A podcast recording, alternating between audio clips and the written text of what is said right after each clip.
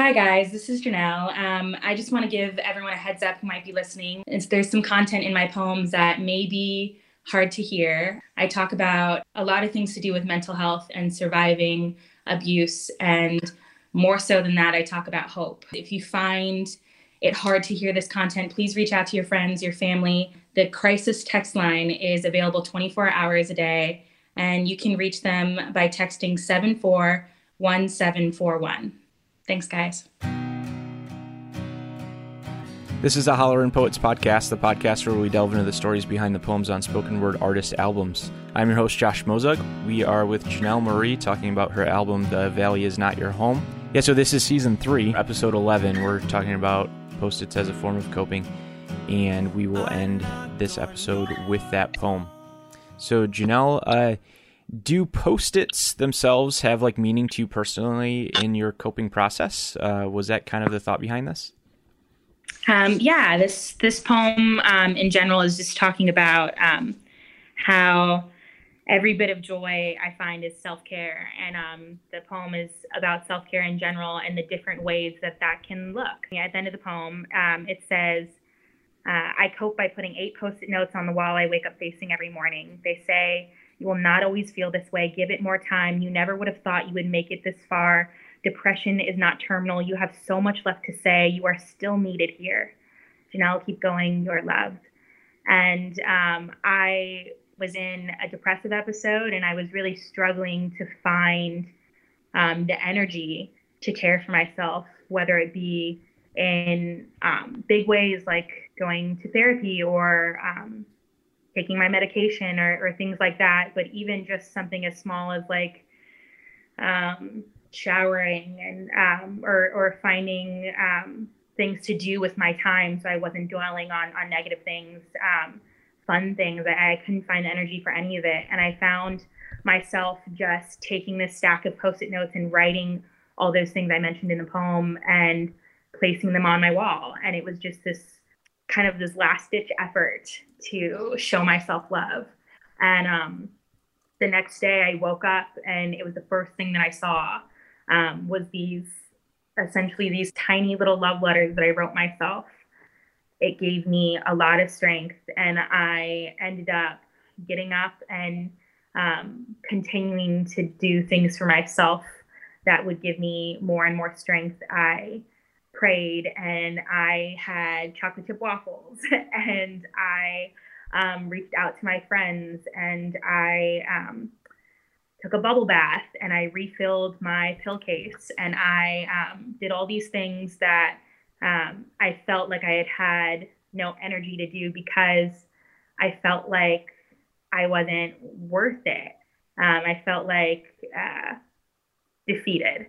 And um, all my life, uh, I really focused so much on big forms of self care.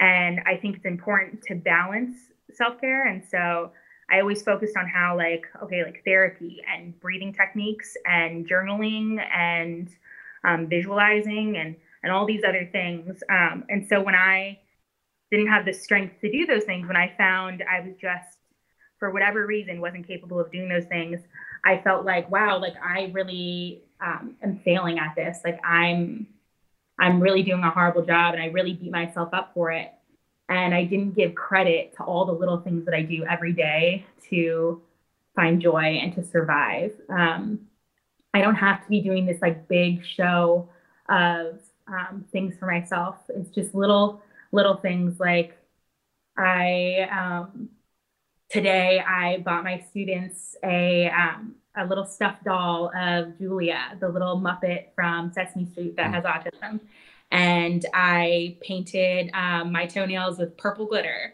and um, all these little things that like um, like I said that aren't necessarily like textbook. Um, they matter and they brought me joy today. I was stressed today. I was I was stressed and I found that like finding those little pieces of joy really helped me and was a way to care for myself. In the poem, I, I really just kind of like list all these between like silly and serious, like joyful things. Um, so I talk about um, going places with my friends, making plans with my friends, um, getting out in the world with them, um, and how important that is for me. And then I also talk about how like yeah, sometimes it's just like a good meal and my favorite Netflix show. I cope so much better now than I used to, is a line from the poem. Um, I talk about how like I'm not perfect at it. I haven't evolved into this like master of self care where like I still struggle with suicidal ideation. I still struggle with just wanting to kind of just dwell, just dwell in my misery. Um, because, like I talked about in the whole theme of the book, and I talked about in that first poem, is just like sometimes it's easier to sink into it. Um, and so in the poem, you know, I acknowledge that, like, no, I'm not this like perfect, um, this pinnacle of, of self care, but that I'm trying and I keep trying and that I'm proud of myself because I'm doing so much better now than I used to. I think it's important when talking about self care um, is to talk about balance. Um, so in the poem, it's not all about like sweet little things like eating chocolate and you know sitting outside and and whatever, but it's also like I do mention like I I do go to therapy, like I do take um, medication, I do um, exercise, and I try to eat well, and I do all the other these other things that are like prescribed by like a real psychiatrist. So it's very important to talk about both of those things in balance. Like I said, I really lacked that balance when I was younger um, on the side of like, I thought that it had to be um, definitely something, only stuff that really could be prescribed to you. Um, and I didn't focus on like little bits of joy. Um, and so now as an adult, I, I find it's a little bit more the opposite. I have to make sure that I'm not just doing um, fun things for myself. I'm not just treating myself every day. Um, that it's more about like, hey, like I need to make sure that like today, like I said today, like I bought something that like brought me a lot of joy for my students and I like painted my toenails, but like I also need to make sure that I go and pick up my prescription today. Yeah. Um, I have to make sure that I do that. So it's balance um, is really important um, in the conversation for sure. Yeah, I think that's a good word because uh, it can be easy to get in that mode of like, uh, you know, I, I can't do this alone. Um, you know, like relying on others to the point that, um, and and maybe that's a season for people, um, mm. and maybe it's a way longer season than you would want it to be. But but ultimately, just that like the place that you would hope to to get to is mm. relying on others, but also having, um, I guess, mechanisms to use on your own. Um, yeah. I, and on the other other side, yeah, damaging when you're only thinking about being self sufficient and self care yeah. to the point that you're like, you know, it, it's easy to get so uh, internally focused. I think um, that mm-hmm. uh, some of those maybe um, good coping mechanisms can come from a bad place, um, or like when things go wrong, you focus on those wrong things just yeah. as much as you focused on like the little positive things. Um, yeah, absolutely. Like I, I, always found that when I like I did end up self harming, I was like so hard on myself about it. But I was just like, you did so much for yourself that day, that hour, and it's yeah. like, yeah, you screwed up and you hurt yourself. And that sucks, and I don't like that for me. But um, I don't want to focus so much on like all those crappy ways that I still fall back onto. Um, but like I do so much for myself as a whole, and it's important to you know focus on that as well. Mm-hmm. Absolutely. Yeah. Um, one line that uh, I don't know. I don't know how I feel about it, but uh, singing that Baby Shark song to your students. um. this uh, so the book and that poem came out right when like that song. I mean, this song is a pretty old song, yeah. but it was right before like the the one went viral. Yeah, and it was this very like niche thing that only like me and my co-teacher like knew about. And so like I shared it and like nobody like really like knew what I was talking about. And then like so maybe like three months later, it was everywhere and i was like oh gosh. Like i thought that this was yeah a more like random personal thing that nobody would really get but uh no it's everywhere. Yeah yeah. Yeah thanks for sharing uh sharing this. I think it's really cool that uh like even the post-it thing comes from a personal place you know? Um i yeah. think sometimes it's common for uh us, us poets to write things where like i cope by putting eight post-it notes on the wall and like that being more of a metaphoric thing than an actual thing. So I think it's a really cool detail that that like comes from a practical, actual place. Yeah, um, thanks. Yeah. So uh, thanks, Janelle. Uh, that was the poem. Post-it notes as a form of coping. We'll end the episode with that poem. Um, again, you can check out Janelle's album at janellemarie.bandcamp.com. double L's on the Janelle, double E's on the Marie.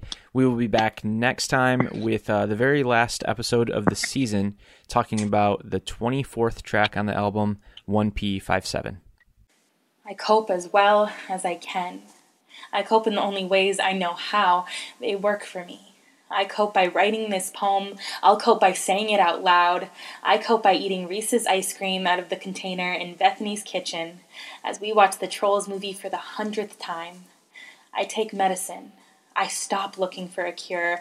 I accept myself. I cope with dark humor and Bigfoot documentaries. I cope by talking to God and my mother, and I'm trying to find the right therapist too.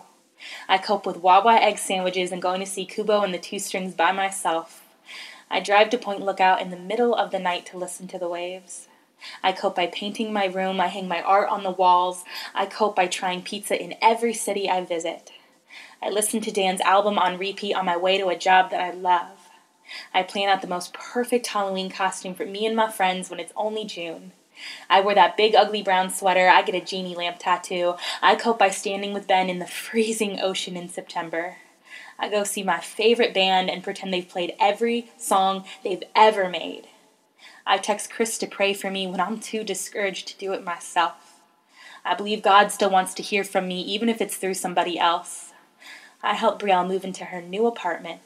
She places my first book onto her shelf. I cope by buying a pineapple shaped phone case, then a cactus, then Baymax, a chocolate bar, Officer Judy Hopps, and Stitch. I stand on top of a waterfall. Tina and I send each other the same lyrics back and forth, back and forth. I never grow tired of our song. I cope by celebrating my birthday the entire month of February. I wear a tiara and everything. I know that's a lot, but if I'm being honest, and I'm always trying to be honest, I don't always feel like celebrating life. I think it's important to stretch the party out when I do. I cope by cutting all my hair off at 1 in the morning, and I never regret it. I cope by begging my best friends to take pictures in the photo booth with me until they finally give in. I am always searching for the sunset. I drop everything and live out of a car with my friends for a week just to hear their songs every night, to push myself, because I'm ready to be free. I laugh loudly, I laugh often. I have a worn out library card and a favorite spot at the beach. I keep Kate on speed dial. I cry big, ugly, fat tears over those YouTube videos of kids finding out they're going to Disney World. I find comfort in comforting. I cope with visualizing, counting, breathing techniques, telling the truth, and extra sleep. Yes, Netflix, I'm still watching. I make all the women in my life handmade Valentines for Valentine's Day. I wear a lot of yellow like school bus, SpongeBob, lemon yellow. I also wear a lot of floral print that probably resembles your grandma's couch because I think it makes me look like sunshine in a flower garden and that really makes me smile. I sing that baby shark song to my students as many times as they want. I hold them extra tight. I cope so much better now than I used to. I was mostly just surviving back then. I won't spend much time explaining my alternatives, my worst case scenarios. Sometimes I still fall back on them. They look like self injury, not always in the ways you're used to seeing it. Sometimes it's just violent words thrown at the person who is the most gentle with me. The shrapnel slices through my body, too. It's skipping my pills, saying, What's the point if they're not curing me? It's refusing to be vulnerable with anybody. It's isolating myself. It's holding on to the mantra that just repeats, I can't, I can't, I can't. And yeah, sometimes it is cutting, sometimes it gets physical. But there are so many more ways to harm yourself that you need protection from. I've learned that the hard way. But lately, I've been finding better ways to wash the pain down, chew it up, and swallow it. The taste is bittersweet. I am proud of myself for keeping it down, but I wish it had never crawled in through my bared front teeth in the first place. But I am coping. I am dealing with it. I am healing from it the best I know how. I cope by placing eight post it notes on the wall I wake up facing every morning. They say you will not always feel this way. Give it more time. You never would have thought you would make it this far. Depression is not terminal. You have so much left to say. You are still needed here. Keep going, Janelle. You are loved.